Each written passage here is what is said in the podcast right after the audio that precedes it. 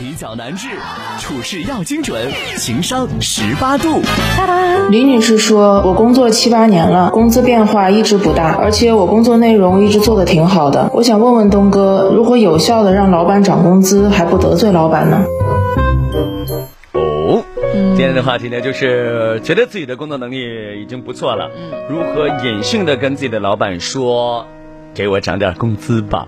好，各位呢，东哥当家的微信，你们也可以来聊着。我们首先有请 Z 时代九五后的思思老师，掌声欢迎。哎呀，嗯，在很早很早之前，我有跟我一个哥哥探讨过这个问题。我这个哥哥他本身自己就是这个公司的老总，他管了很多的人事啊、工作啊这方面的。对，我今天不能从情感的角度，我给你讲一下当时我这个哥哥跟我说的原话。对，我说哥哥，你说这个，等一下，你一直在我们工作室，你对工作室的工资有意见是吗？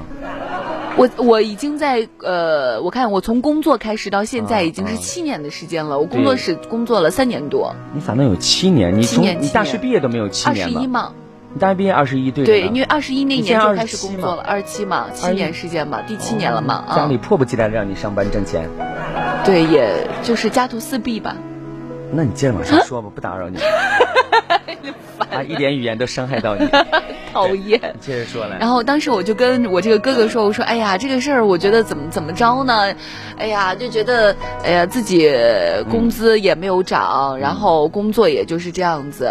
然后我哥说：你可以去找他说呀，没有问题。我说：那难道不会得罪老板吗？他说：老板才不会觉得你会得罪他，他只是想在你你想要多的工资，对不对？他可以给你多的工资，那你能不能多付出一些呢？”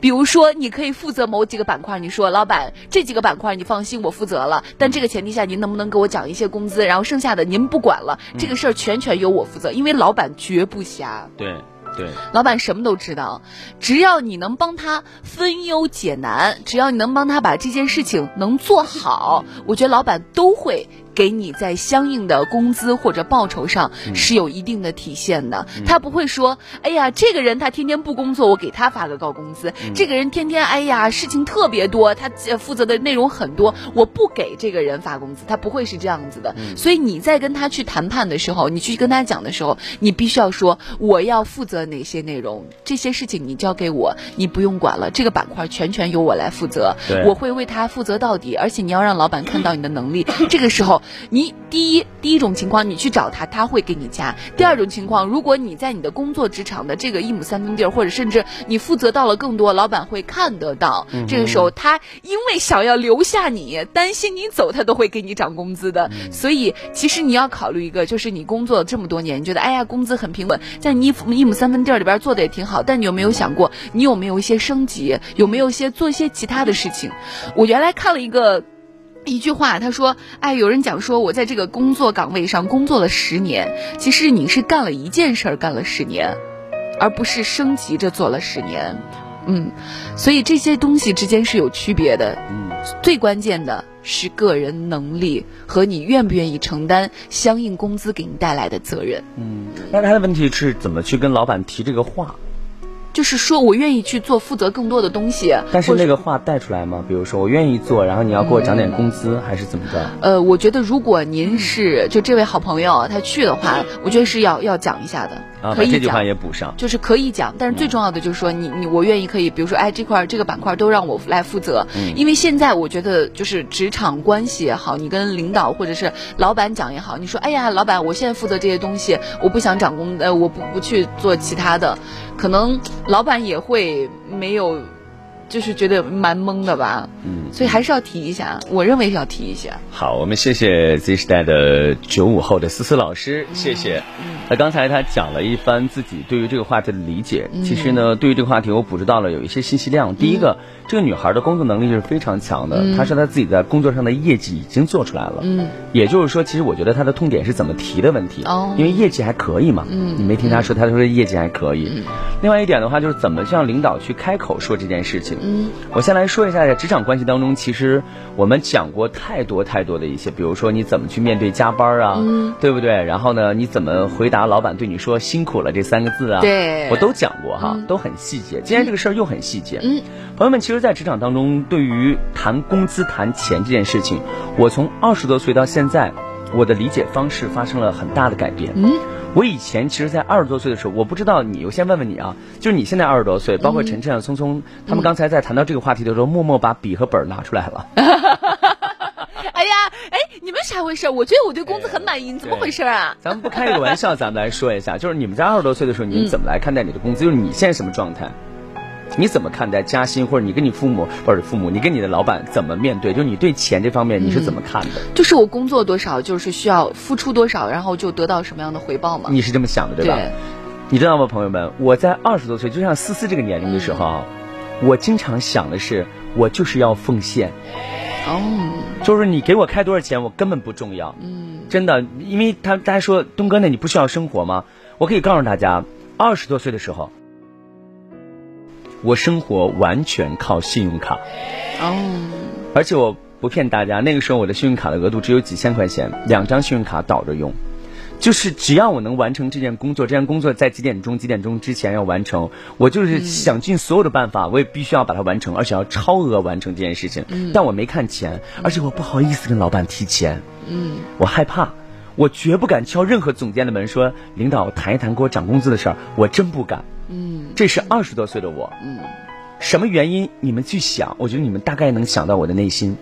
但有人说东哥，那你现在卯四十了，你也这么想的吗？我现在卯四十，我倒不是想说我敢敲门跟领导谈工资了，不是，嗯我发生了一点改变，嗯我认为在工作单位上谈钱不是一件丢人的事儿，嗯，我以前觉得只要我敲门跟领导说钱，我可丢人了，哦，你知道吗？领导跟我讲奉献，对不对？讲职业的选择，是吧？升华和提升，这个其实我都懂，而且我觉得老板说的是对的，嗯所以那时候我就臊得慌。可是现在我觉得，我通过我的努力得到相应的报酬，这件事情在东哥的价值观当中，它不是一件丢人的事儿了，嗯明白吗？就是我真的有的时候跟亮总在探讨某一个员工，或者我跟我们的人力在探讨聪聪和这个思思，包括晨晨的工资的时候，我真的是认真的在探讨的，我一点都没有臊得慌。我甚至说，我说孩子们去年上个月完成了什么什么什么，是吧？我觉得在这个角度上是啊，我们适当的是不是提升一点点？那他现在到哪个规格了？像思思属于几星级主持人了，如果平星的话，他应该到什么境界？我会为你们去争取。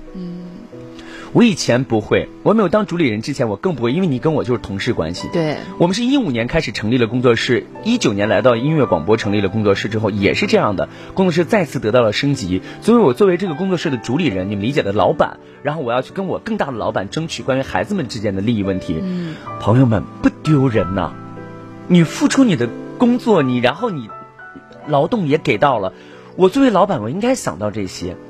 当然，我觉得有一点，这也是我在现在的孩子身上所看到的，嗯这一点我也必须要提出批评。现在有很多的九零后还有九五后的孩子，他们正儿八经的觉得就是，我就值这些钱啊，嗯你敢不给我开这个工资，你是不是有病啊？你给我谈奉献，你脑子有问题吧？我是来跟你谈奉献精神吗？不要给我谈什么奉献不奉献，对不对？那大家开心就在一起喽，不开心就算了，嗯对不对？不开心我就换一个工作，天下工作多的是，不行咱就天天换。有没有这样的孩子？有啊，肯定有啊，咱们肯定要这么说。那我觉得两个人都走到了一定的极端，嗯一个是天天叫不醒，也就是说，你永远没有办法叫醒一个装睡的老板，是吗？你怎么叫的？他是装睡的，这种老板是不是要不得？嗯那如果说我在工作上我就谈钱，我钱钱钱钱钱钱，别的事儿都不谈，这样的员工要得吗？嗯你觉得要得吗？思思，有一天你也是主理人，你会要这样的员工吗？思姐，钱呢？加班是吧？可以啊，钱呢？你行吗？你是不是也不要吧？嗯，还是说你要这样的孩子，你会会有会有，对吧？你会觉得思老师，那我对不起这个工作，你给我给多少钱？你是不是觉得心里不舒服？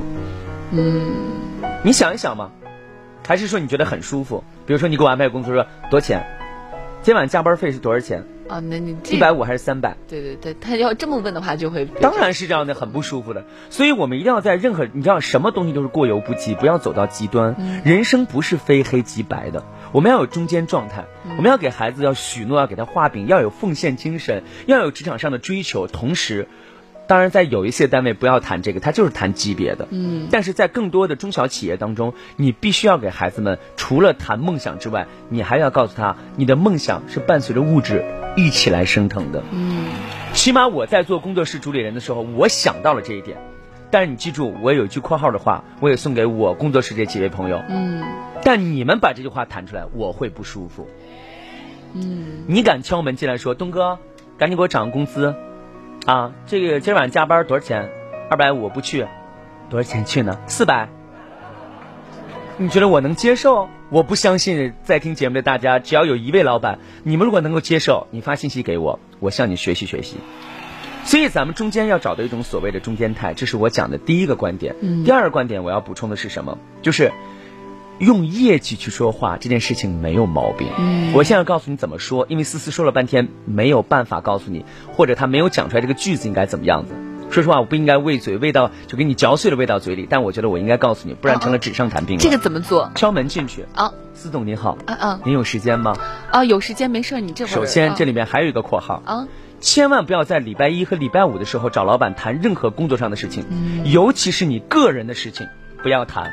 放到礼拜三和礼拜四的下午三点、四点左右的时间去跟老板谈。如果你不知道这个时间点是为什么，那我认为你根本不配作为一个职场上的老手。嗯记住了，周三、周四这个时间点去谈，不要放到礼拜一和礼拜五，千万记住了。OK，敲门进去，司总您好，打扰一下您。啊啊，没事儿啊，你你说，咱们不是新的一年来了要做新的季度考评吗？对对对，是这样，样的，我们整个一个工作室大概，你看，这是四位朋友，我给您看一下，张晨晨、孟少聪、孙思思、张旭东，我们四个人。嗯然后呢，他们我现在大概列了一下，一他负责这个，二他负责这个，三他负责四他负责这个。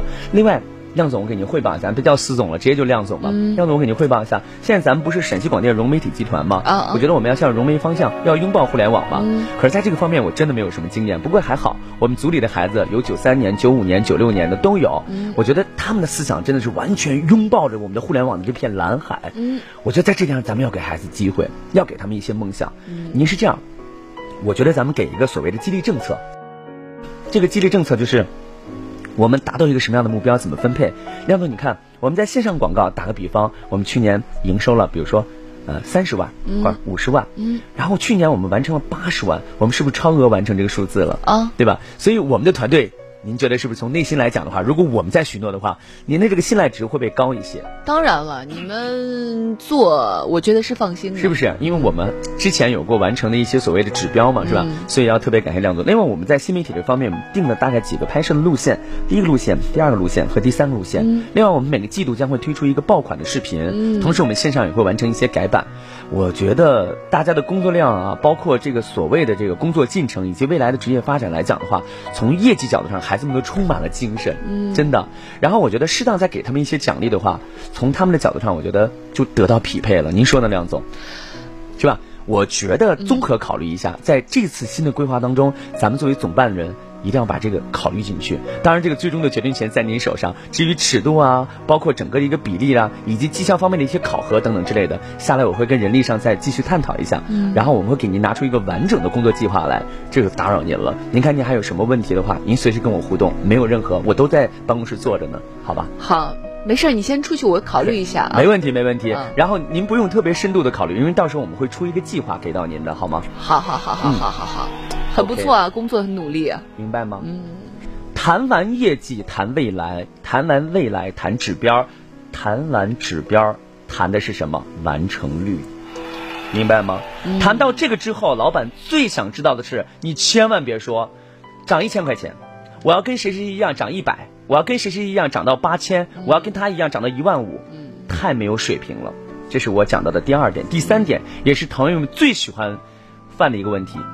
走到老板办公室说：“我的家庭条件不行，我这么努力的工作，业绩也不错，但是我买房了呀，我现在有孩子啊，我要养啊，一二三四五六七八，跟老板一点关系都没有。这你跟人家说不着数。你放心，准有人这么说，你信吗？有，肯定有，懂吗？所以朋友们，这些话你私下的话，也就是在你舞台背后的家庭生活，跟老板没有关系。关注你的老板是情分，不关注的是本分。嗯，所以我们谈业绩不丢人，谈工资也不丢人。